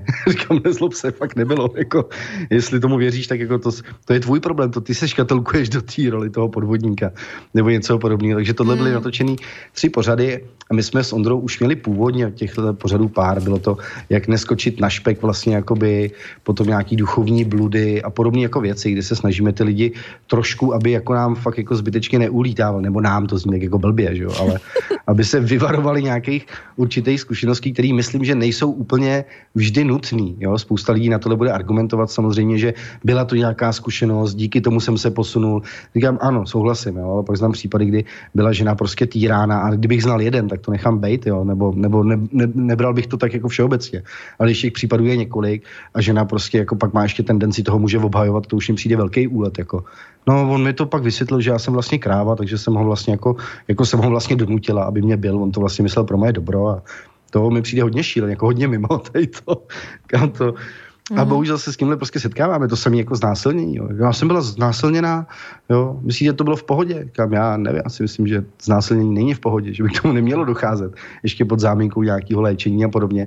Ale těch případů prostě je hodně a vzhledem k tomu, co jsme začali tenhle typ pořadu vysílat, protože jsme právě řekli a dost, už je toho tady prostě tolik, že nebudeme mlčet, řekneme to prostě jako veřejně do toho prostoru, ať si s tím prostě ty lidi poradí a zpracují si to, jak vlastně chtějí, tak jsme zjistili skrz reakce těch druhých lidí, jakoby, co nám o tom psali zpětně vazby a podobně, tak bohužel, že toho je daleko víc, než jsme si mysleli. Ale jako furt je to, furt je to nějaký nižší procento, jo? Abych, kdybych řekl čísla, je to blbý, ale jestli to může být 5-10% jo, nějakých opravdu vysloveně podvodníků nebo takovýchhle lidí. Většina si myslím, že ta alternativa opravdu je, nebo může být pro někoho nějakým řešením anebo dobrým nasměrováním, než ten klasický systém a chtěli bychom udělat, ty, nebo já bych rád, aby se udělala zase série pořadu naopak, jo, kde ty lidi fakt mají ty pozitivní zkušenosti, ano, aby to bylo trošku vyvážený, protože ty lidi opravdu můžou mít pocit, že je chceme vystrašit, nebo ne, my chceme jenom upozornit nějaký úskalí, který si myslíme, že, že není potřeba, aby jima člověk úplně zbytečně jako procházel, jo, že se tomu dá vyvarovat, aniž by to nějak ochudilo jejich duchovní vývoj, tak asi takhle. Uh-huh. A vy momentálně netočíte nič s Ramonou, lebo vy jste zvykli spolu mať také dobré témy? Eh, s Ramonkou máme domluvený, že budeme mít společnou besedu, ta je domluvená po novém roce a do té doby určitě, protože měl teď docela hodně práce s tím archivem a s tím, že jsem hodně vysílal nějaký přednášky, ale jsme domluvený, mám to už i v té sekci toho skutečného života vlastně na tom YouTube kanálu, tak tam mám i hosté, kde tam dávám zatím sebe, jako že jsem byl u někoho host ale je, je to sektor, kde bude určitě Ramona pravidelně, s kým jsme domluvení, že, že to je daný, tohle nechcem končit tady tu spolupráci, takže do budoucna doufám, že do brzkého budoucna, abych to viděl v řádu měsíce, že začneme opět nějakým způsobem pravidelně spolu pokračovat v podstatě téměř na podobné platformě, jako byl svobodný vysílač, kde to bude opravdu nějaká rozmluva, ale domluvili jsme se, nebo mně přišlo zajímavé, jestli bychom to nemohli pojmout trošku jinak, že bychom nedělali takový ty takový ty vznešený témata, co vždycky uh, vlastně Ramona stahovala z toho akášického vědomí nebo takhle, ale že bychom to naopak úplně zjednodušili, že by se třeba vzalo vždycky jenom jedno slovo, třeba karma, nebo láska, nebo smrt a o tom bychom nějakou dobu spolu třeba jako debatovali.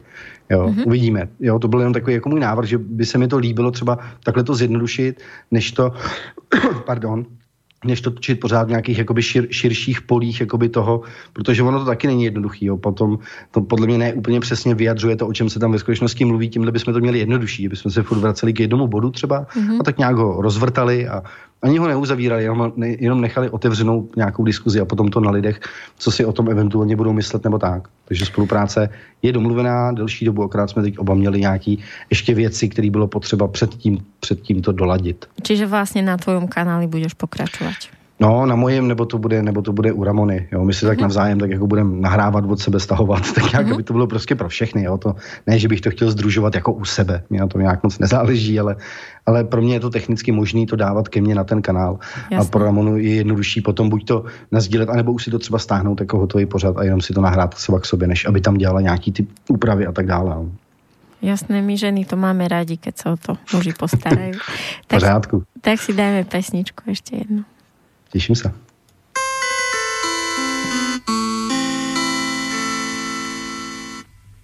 Až jednou na rohu oslovím děvče a začnu o lásce pět. A ona řekne mi pěvče, kež by vám bylo míň let. Řeknu se neví, se neví, tím to končí pár a to mě nebaví, nebaví, hrajte ještě dál naposledy. La, la, la, la, la,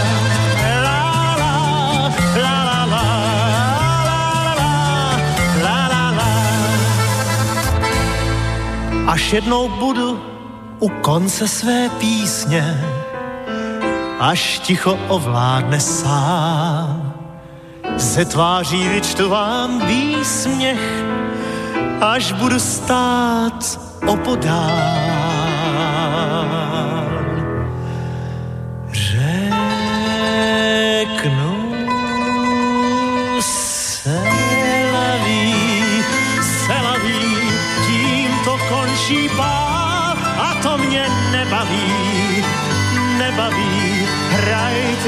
Ještě dál na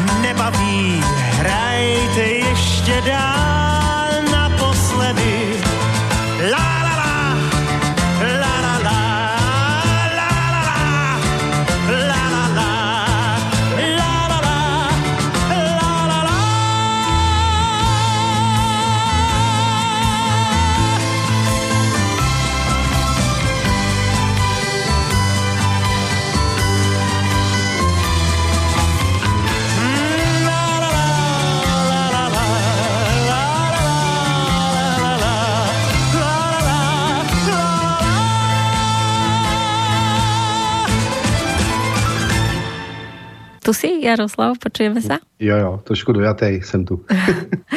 ja som bola veľmi šťastná, keď si povedal, že teraz necháš výber piesní na mňa, uh-huh. lebo vlastne, odkedy vlastne Karel zomrel, tak som mala v sebe takú myšlienku, že sa teším do štúdia, že by som si zahrala pár jeho piesní, tak som to teda využila. A ešte je to tiež také československé, že dneska máme československé vysielanie, tak máme českého, českého pesničkára. A Jaroslav, ešte máme chvíľu, ešte máme pár o, minút do konca, nejakých 10-15, tak ak by si mohol povedať, že čím akoby ty žiješ a čo si si aktuálne sám pre seba možno objavil v svojom živote, alebo že um, prostě čo ťa momentálně najviac teší v životě alebo baví? Eh, mě momentálně asi nejvíc baví opravdu jenom ten život samotný, takový v těch úplně v obyčejnostech. Včera jsem byl v sauně, bylo to úplně úžasný. Dneska pojedu na trénink třeba, protože jsem se začal věnovat bojovým sportům. Jako opravdu si užívat ty úplné maličkosti. Eh, nej, nej, jeden z nejdůležitějších věcí, co jsem se třeba za poslední dobu naučil, je odpočívat Jo, nemít takový ten pocit, že když jako nedělám nic, že jako si nezasloužím jako nějak svoji existenci, že bych furt měl pro všechny něco dělat, nebo jako furt na sobě právě pracovat, takže jako zpomalení toho rytmu víc by se dalo říct, že uh, se, se jako naučím jako komunikovat s tou svojí vnitřní ženou, s nějakou tou citlivostí, odevzdávat se víc tomu prostoru, ještě hlouběji důvěřovat tomu životu, že mě uh, vede do nějakých sfér, kde bych se v tu danou dobu měl asi nacházet z nějakého důvodu, kterým třeba momentálně nemusí člověk třeba rozumět nebo je chápat, ale trošku ten rozum v tady to malinko dávat stranou, i když pořád udržovat ten selský. Takže pořád se snažím vlastně, nebo ani ne snažím, ale opravdu užívat ten život, no, jako to zpíval ten Karel. A myslím, že o tom to ve finále vlastně celý je. Každý člověk tady chce nebo, nebo touží z nějaký přirozenosti se stát sám sebou vlastně, plně se tady projevit a myslím, že ten život tady je skutečně jako dár, tak bychom si ho měli ne ani vážit, protože tam by člověk měl, jako, že by měl jako vykonávat nějakou aktivitu, aby jako by byl byl jako dost pokorný a dost láskyplný a dost pomáhal druhým lidem, ale aby byl prostě šťastný, aby si to užíval, aby si uvědomil ten člověk, že opravdu je dar být v té v hmotě a ne, že jsme tady nějak jako za trest nebo z nějakého plezíru tady jako někoho, kdo to tady řídí, aby nás tady hodil do prostoru a pak se nám jako smál, že si nevíme rady. To, to, to, jako spousta lidí to tak nastavený má, ano, že, ano, jako, ano, že, ano.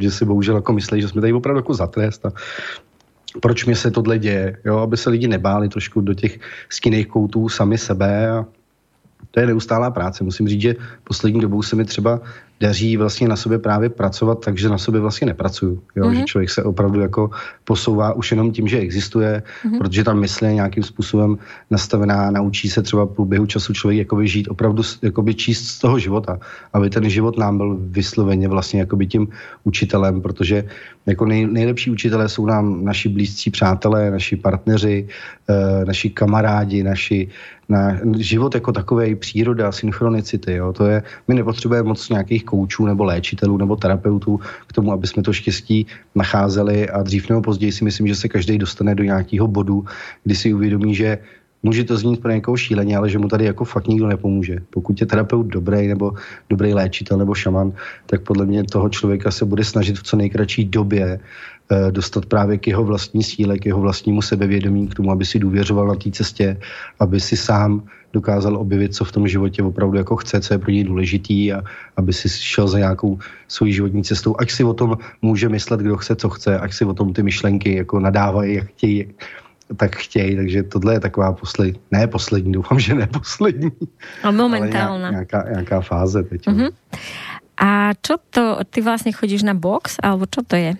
Já jsem začal dělat MMA, je smíšený bojový umění, protože mě to táhlo od malička a našel jsem tam velice zajímavý rysy třeba pro muže, který můžou být velice dobrý, co se týká třeba ke kultivaci vnitřního bojovníka a podobně. Bojový sport je v dnešní době, myslím, hodně nepochopený. Lidi mají o tom, že to je jenom násilí, ano. ale naučí, naučí nás spoustu věcí, co se týká nějaký disciplíny, co se týká konfrontace se strachem a podobně. Takže ne pro ženy, ale pro muže do, doporučuju, pro ženy spíš ten tanec, ale pro muže super věc. Jo. Není to o tom, že by člověk ho musel dělat 10 let, prostě jde do toho nějakého gymu, konfrontuje se s nějakýma strachama, zjistí, že není úplně z cukru a tak dále a může to vlastně využít jenom jako součást života, jenom se naučit vlastně vyčerpat třeba nějaký ten potenciál, probudit v sobě něco a pak z toho může vlastně těžit v tom klasickém životě. Jo? Pokud se naučím nějaký disciplíně, nějaký vůli a tak dále, tak to samozřejmě nemusím potom do nějakého ringu. Já to uplatňuji za mě ring ten život potom. mm. Čiže možno aj prekonať ten strach udrie, hmm, udrieť prvotně, prvotně u těch chlapů si myslím, že nám nějaký takovýhle jakoby zasvěcení do toho mužského světa vlastně chybí a u mě to bylo jenom to, že jsem si to chtěl opravdu voskoušet v tom gymu a já tam teď momentálně spíš figuru jako takový jako coach, by se dalo říct, těch, těch mladších zápasníků a takhle, kdy oni pochopitelně mají běžný životy, kdy, kdy třeba i jezdí ke mně na nějaký sezení, kde spolu jako konzultujeme a snažíme se třeba připravit na ten boj, ale ne v, tý, ne v, ne v tom ringu nebo v té kleci, ale v tom běžném životě. Jo, to je takový můj smysl, který tam teď momentálně vnímám, ne, že bych toužil potom být šampion nebo být nejlepší a, nebo nějak jako to své tělo nějak jako huntovat úplně zbytečně. To zase na to se mám dost rád. Čiže ty už vlastně pracuješ s tými mužmi tak, že jim to prepájáš na ten život?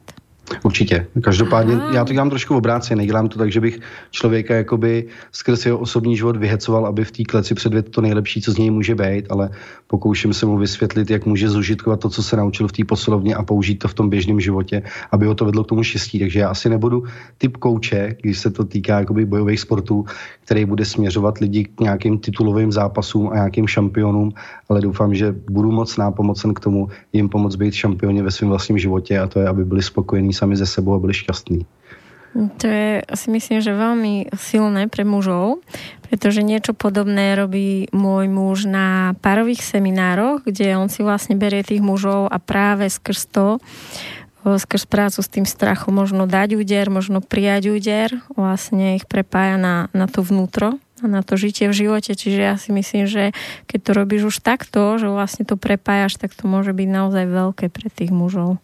Mm-hmm. Já určitě do budoucna mám nějaký jako indicie, že bych to tímhle způsobem chtěl směřovat a taky asi krom těch seminářů, co dělám teď, bych se chtěl zaměřit i na nějaký opravdu mužský kruhy, a nebo potom na semináře čistě jenom pro ženy, které by byly jakoby na téma jako do nitra mužské duše. Jo? Mm-hmm. Tím, že já jsem docela takový, si myslím, asi otevřený docela, tak, aby opravdu ty ženy, jako já se nějak moc extra nestydím, takže opravdu, jako co, co je fakt zajímá, co asi málo který muž by třeba na sebe prásknul, co prožíváme v životě, nebo takhle, tak tohle bych chtěl jako vytáhnout, aby se možná ty ženy trošku víc byly schopni jako vcítit do té naší situace, co třeba v daných situacích prožíváme my.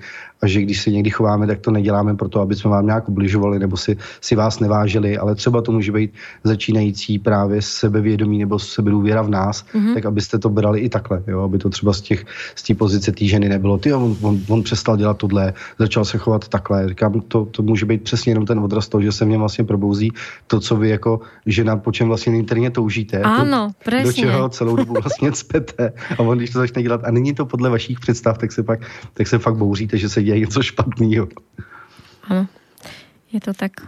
Je to tak a ja to presne vnímam, že, že častokrát práve ten model dobrého chlapca, kde vlastne ten syn je naučený niečo plniť možno tým rodičom, potom sa vlastne dostane do vzťahu, kde vlastne pokračuje a plní to tej žene a nechápe, prečo stále nie je spokojná, čo si aj ty hovoril, že si sa snažil plniť vlastne tým partnerkám a potom presne vlastne výjsť do tej dospelosti z dieťaťa je vlastne cesta cez tú pubertu, kde vlastne niekedy povedať nie, buchnúť po stole a vlastne tie ostrejšie lakte a potom vojsť do tej zrelosti možno.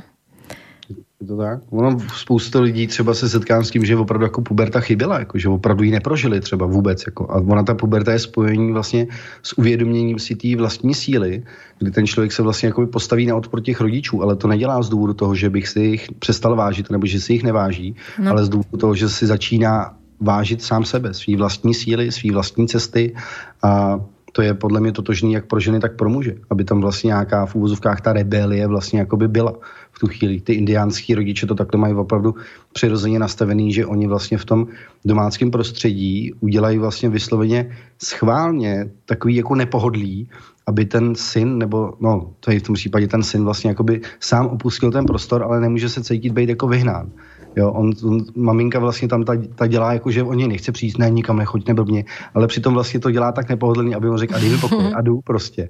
Jo, a to je to, co potřeba je v těch mužích třeba tohle zažehnout, anebo u žen to probíhá trošku jiným způsobem, ale, ale postavit se prostě do té své vnitřní síly, začít důvěřovat sám sobě a když už ne sám sobě, tak tomu prostoru, jo, protože tohle je, když řeším třeba vztahy, když se bavíme o vztahách, tak jeden z nejzákladnějších vztahů sami k sobě je to, jak vlastně já mám postavení sám k sobě, tak to se vlastně rovná postavení k tomu životu jako takovému, protože já jsem neoddělitelnou součástí toho života.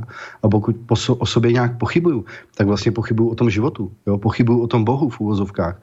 A ten Bůh skrze nás, jelikož je nekonečného potenciálu, co se týká tvoření, tak vlastně jenom reflektuje na ten, na ten vztah nás samotných k nám a řekne, jasně, chceš žít v prostoru, kde si myslíš, že jsi nula, že nic nedokážeš, že nic nezvládneš, že nemáš žádný dar, že jsi prostě v pasti a ve vězení a, a, a, a posednutý strachama a bezvýchodní situaci, tak prosím, jako, i tohle máš možnost si tady tvořit, jako pokud chceš, klidně. Ale nezapomínej na to, že kdykoliv máš tu možnost to žít přestat a začít žít tak, jak by si to ty představoval nebo chtěl, nebo je plán tvý duše a tak dále a tak dále. Aby ty lidi opravdu se nebáli uchopit ten život do těch vlastních rukou a skutečně podle toho začít nějakým způsobem jednat. Až to třeba ze začátku může připadat složitý nebo těžký, není to. Jo? Tam bych doporučil hodně ty lidi, aby uvažovali nad tím v tom pozitivním slova smyslu. Tady to pozitivní myšlení docela dobře funguje aby si uvědomili, že to není nic těžkého. Nemůže být přece tady nic těžkého, jak být sám sebou. Je to vlastně nesmysl. Tady by nemělo být paradoxně vlastně nic jednoduššího, než být sám sebou. Protože každý sám sebou uvnitř vlastně už jsme. Je to jenom odhodit ty programy, nenaslouchat těm myšlenkám, nedávat jim tu pozornost, důvěřovat v sobě nějakému procesu, který vlastně probíhá a pro prožití toho procesu, procesu tady je valná většina nás na této planetě momentálně, co se týká transformace, takže trošku jenom začít důvěřovat sobě, skrz to právě důvěřovat tomu životu a ono to potom jako narůstá, ta důvěra, by se dalo říct. A ten život se opravdu dokáže proměnit úplně neuvěřitelně. Já můžu říct, že skutečně každým měsícem, půl rokem, rokem žiju stále kvalitativněji lepší a lepší život, až mi to kolikrát děsí. Jako říkám, tyjo, kam tohle ještě povede. Skončím fakt nějak, v nějakým blázinci, někde zavřený jako nějak nebezpečně šťastný člověk se nám tady pohybuje. Ja myslím, že toto nádhernou myšlenkou alebo toto, čo si teraz povedal na záver, môžeme ukončiť dnešnú reláciu, lebo si to nádherne zhrnul. Ja ti ďakujem, že si prijal opäť pozvanie a verím, že opäť raz si tu niekde v nejakej relácii zopakujeme. Nějaký, jaký moc krát děkuju. E, těšil jsem se na dnešní pořád. Omlouvám se, že jsem se ne úplně tak držel tématu, ale mm. mně se toho, mě se toho těžko drží. No veď, to, tak to je to živé rozhodně přeju to, rozhodně přeju jak tobě, tak, tak svobodnému vysílači Červenému stanu a veškerým i tvým projektům, protože je pozoru a jsou super, včetně tvý knihy, vela, vela úspěchů a ať se lidi nestydí za to být sami sebou, je to opravdu to nejpřirozenější, co nám může tento prostor dopřát a přeju, jak se vám všem daří a máte se krásně. Ďakujeme ti veľmi pekne a ja zdravím ešte všetkých poslucháčov. Ahojte.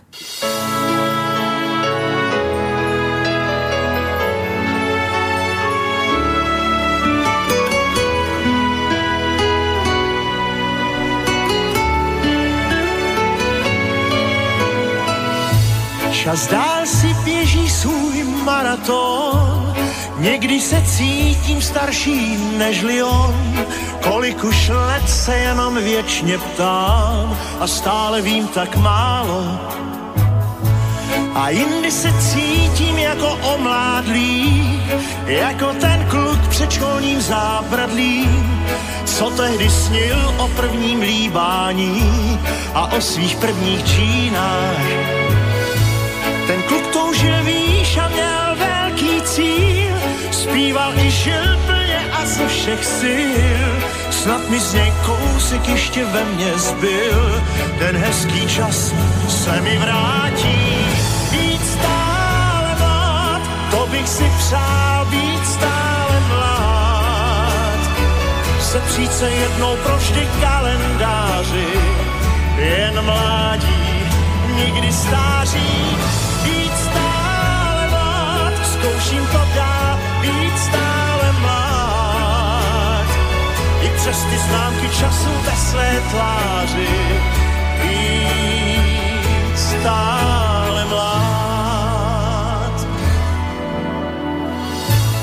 Jak život šel, prošel jsem spoustu cest, už umím zopovědět, kde jaký test. A vím, že život není jen černá a bílá, žije v mnoha barvách. Co ale jen já jich ještě nevychutnal, co všechno si slíbil a pak nevykonal. Co mám ještě snů a proto ženu se dá za nesplněnou to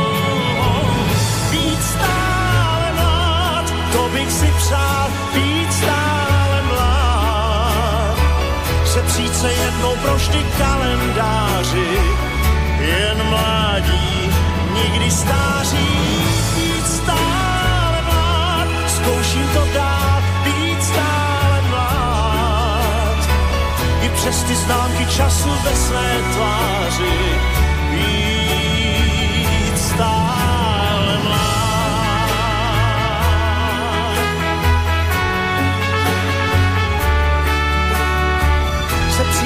jednou pro vždy kalendáři, jen mládí, nikdy stáří,